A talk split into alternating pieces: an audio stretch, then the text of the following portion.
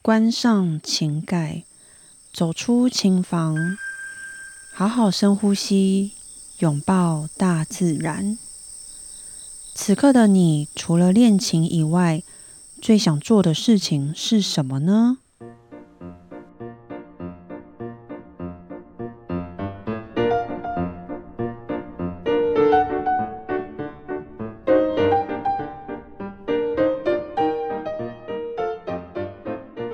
大家好，我是段心瑜。此刻的你最想做什么事情呢？此刻的我非常想好好的整理我的房间。最近呢又是一阵忙，每次呢只要我一忙，我的房间根本就是个猪窝啊。好的，那到这边这个关于段老师的猪窝呢，非常没形象的话题就到此结束，我们赶快进入我们今天的主题吧。今天要来跟大家分享，我们家小孩都不爱练琴怎么办呢？这应该是非常非常多家长的心声哦。不过啊，这真的是一件非常困难的事情耶。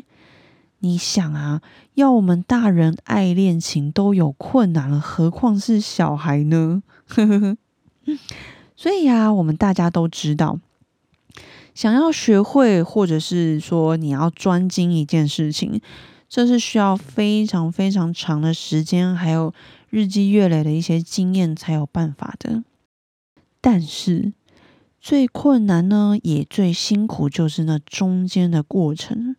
甚至啊，会非常非常容易因为压力或者挫折，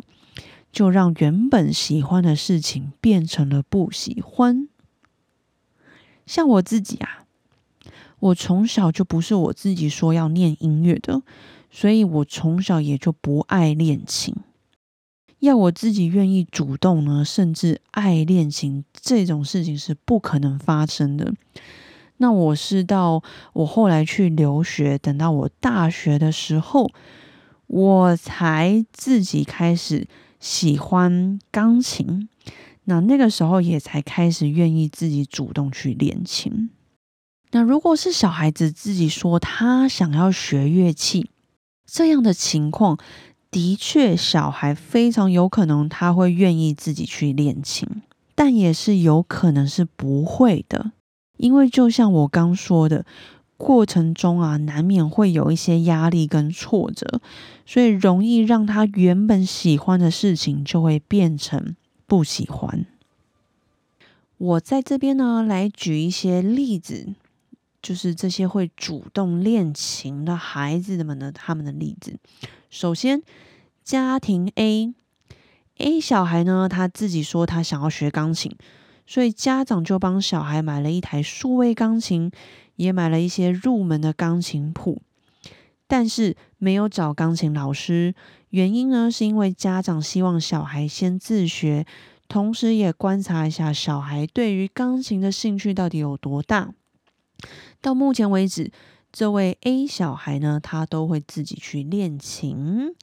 但是以这个 case 来说，小孩的确是在一个比较自由的环境下学习钢琴，至于有没有老师在旁边教导，这个不能说好还是不好，各有优缺点。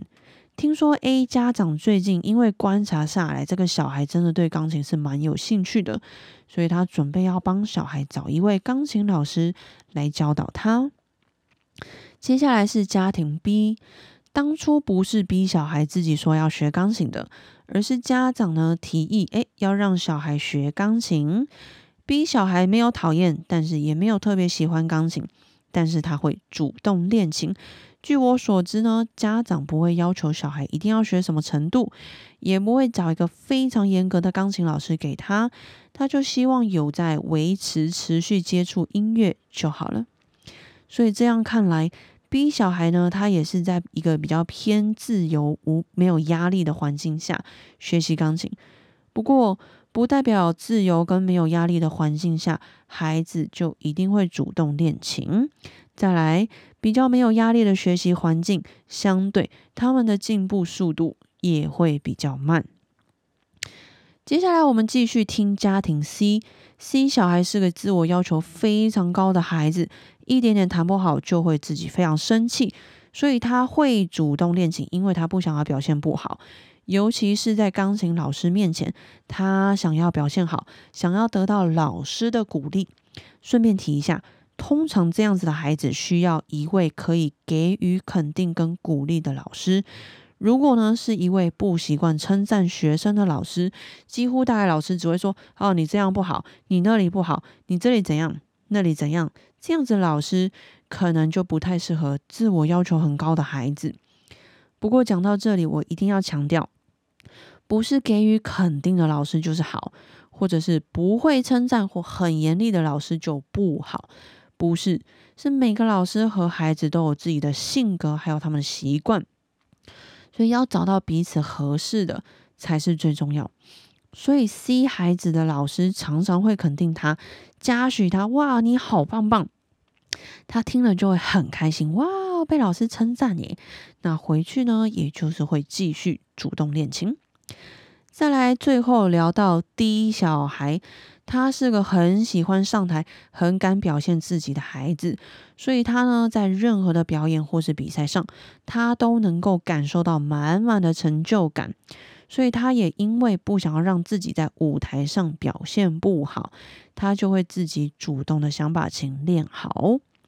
千万不要听到这里就赶紧让孩子们去报名很多比赛，不是的，这位 D 小孩他是自己本身就很爱表现，所以这个方式适合他，不见得适合每个小孩哦。所以以上4个例子都是会主动练琴的孩子，在这边跟大家分享。不过还是要说，他们不会每天都主动练琴，有的时候还是得要家长帮忙去提醒才会去练琴的哦。要每天都主动练琴，而且又年龄层在幼稚园到国中这中间，真的是很少见，几乎是没听说过，除非他真的无敌爱钢琴的孩子，才会有可能主动每天去练琴哦。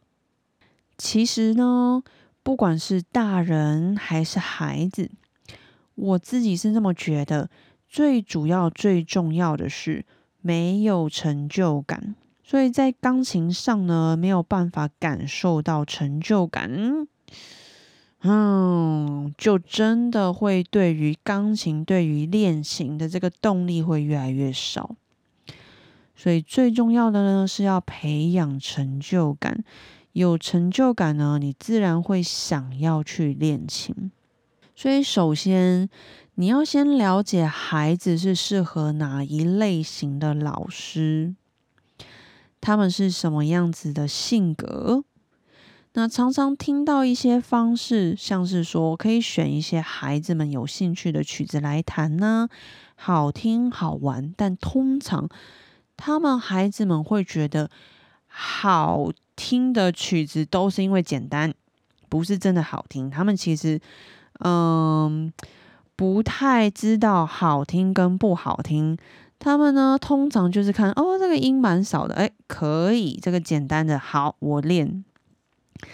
或者是呢有一些方法是奖励的方式，譬如说集贴纸集印章啊，最后会送小礼物。或者是你也可以给小孩子一个练琴进度表，通常这个可以老师给啦，让他们完成后呢，每一天完成的进度可以在旁边打勾。有些小孩是也蛮喜欢这个动作，这个打勾的动作，这个让他们也会有一些小小的成就感。所以这些方式呢，都是可以让他们感受到一点一点的成就感。不过这些方式有可能也只能维持几个礼拜，最多就1个月。我们需要的是一直找新的方式来让他们可以维持这些成就感。那有的时候当然很有可能会是需要来自于家长的一些奖励跟鼓励，那有的时候呢是来自于老师的肯定。如果我们都只使用同一种方式来奖励他们，让他们主动练琴的话，这真的是还蛮困难的一件事情，因为我们只用一种方式，以我过去的经验，一个方式大概真的最多撑1个月，所以方法是需要一直换，因为有的时候也是随着他们的成长跟他们的心情要去做这些调整。讲到这里后，要让孩子们能够主动练琴真的非常困难，但也不是不可能，就是家长跟老师可能都需要多花一些心力来观察怎样可以让我们眼前这个孩子呢在钢琴上是可以感受到一些成就感。通常是老师可以给予一些建议跟方向，但剩下的呢会是家长要比较辛苦，毕竟1个礼拜除了上课以外，剩下的6天呢就都是家长和孩子的相处啦。刚开始一定还是会需要家长们的很多的提醒，但如果让孩子习惯之后呢，就会轻松很多哦。可以参考像我之前有分享过的，每天可以先从短短的15分钟开始练琴，可以的话也找一个固定的时间让他们练琴，让孩子们知道你们做完什么事情之后就是要接着练琴，练完这15分钟之后我们才可以做什么事情，所以让他们去固定，然后让他们习惯。这样的习惯如果养成，家长其实会轻松非常多，再适当的给予一些奖励跟肯定，我觉得呢一定会非常棒。不过万一真的是老师跟家长真的都用尽方法，孩子不爱练琴就是不爱练琴，但是还是想要让他们持续有接触音乐的话，你们可以试试看换一下乐器，让他们接触到其他不同的乐器，之后再回来钢琴其实也很不错。搞不好呢他们自己会发现钢琴还是最容易的。但不是说钢琴很容易学，是钢琴呢不像那些弦乐器是要自己找音准，而且手按弦可能刚开始还是会痛或者是吹乐器要调整你的嘴型，肺活量还是要够什么的，他们可能就会发现我还是学钢琴好了，嘿，这也是一招啦。所以如果真的你发现不爱练琴就不爱练琴，你可以试试看让他们换一下其他的乐器也很好。不过呢也有可能接触了其他新的乐器，就此爱上某一个乐器也是很好非常有可能发生。所以真的不一定每一个孩子能够接受的程度还有他们的个性都不同，所以很难说到底要用什么方式才能够让这些孩子们主动练琴，就是要辛苦，真的要辛苦家长还有老师多花一些心思来为这些孩子们想适合他们的方式，让他们可以在钢琴上面或者是其他乐器上面感受到一些小小的成就感。哎呀，真是辛苦了，是不是要先来喝一杯呢？干杯吧！知识小分享，今天要来分享什么叫做冥想练琴。有的时候你就是没有时间练琴，可能回到家的时间太晚再练就会吵到邻居。这个时候还有一个方法呢，就叫做冥想练琴。我们用想象的方式来训练大脑。但这个方式如果不习惯的人呢，就像刚开始接触冥想一样，像我也是没几分钟我就会睡着，我说冥想，所以真是超级催眠的。我记得我第一次接触冥想练琴是差不多在17、18岁后，真的很好睡，每次闭上眼睛想象我正在弹的曲子，下一秒直接秒睡。但其实呢，就算你只想象个几分钟，也还是有帮助。慢慢练习，慢慢习惯。你可以想象自己在舞台上弹这首曲子的样子是什么样。你也可以想象你曾经看过某位钢琴家，他演奏的是什么，然后你很喜欢他的诠释。那当他们在弹这些曲子的样子，那个画面是什么？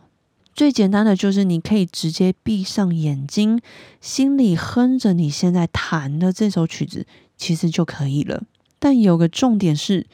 就算你现在此刻还没有办法弹到它原来的速度，但是你冥想的时候一定要想的是原来的速度，不要想慢的。告诉大脑我的目标，我的速度在哪里，是什么，还有我希望的诠释是什么，你要让大脑去习惯。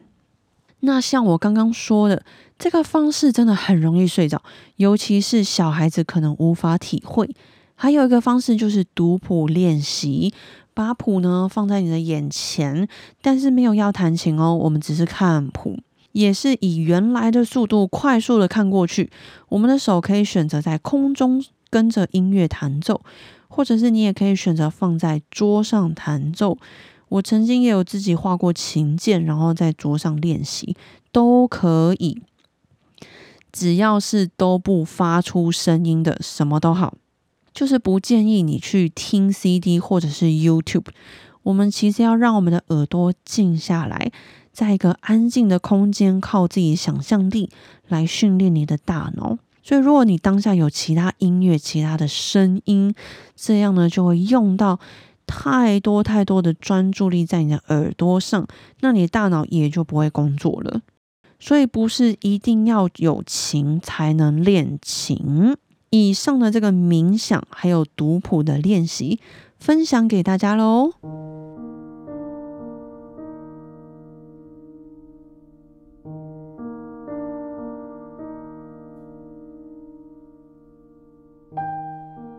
今天的你辛苦了，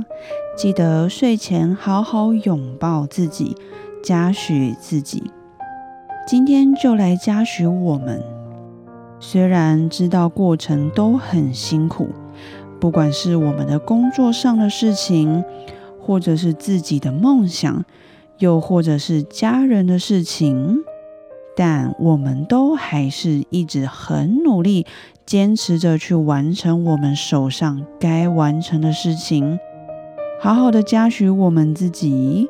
相信自己是值得被嘉许的。那我们下周见啦，晚安。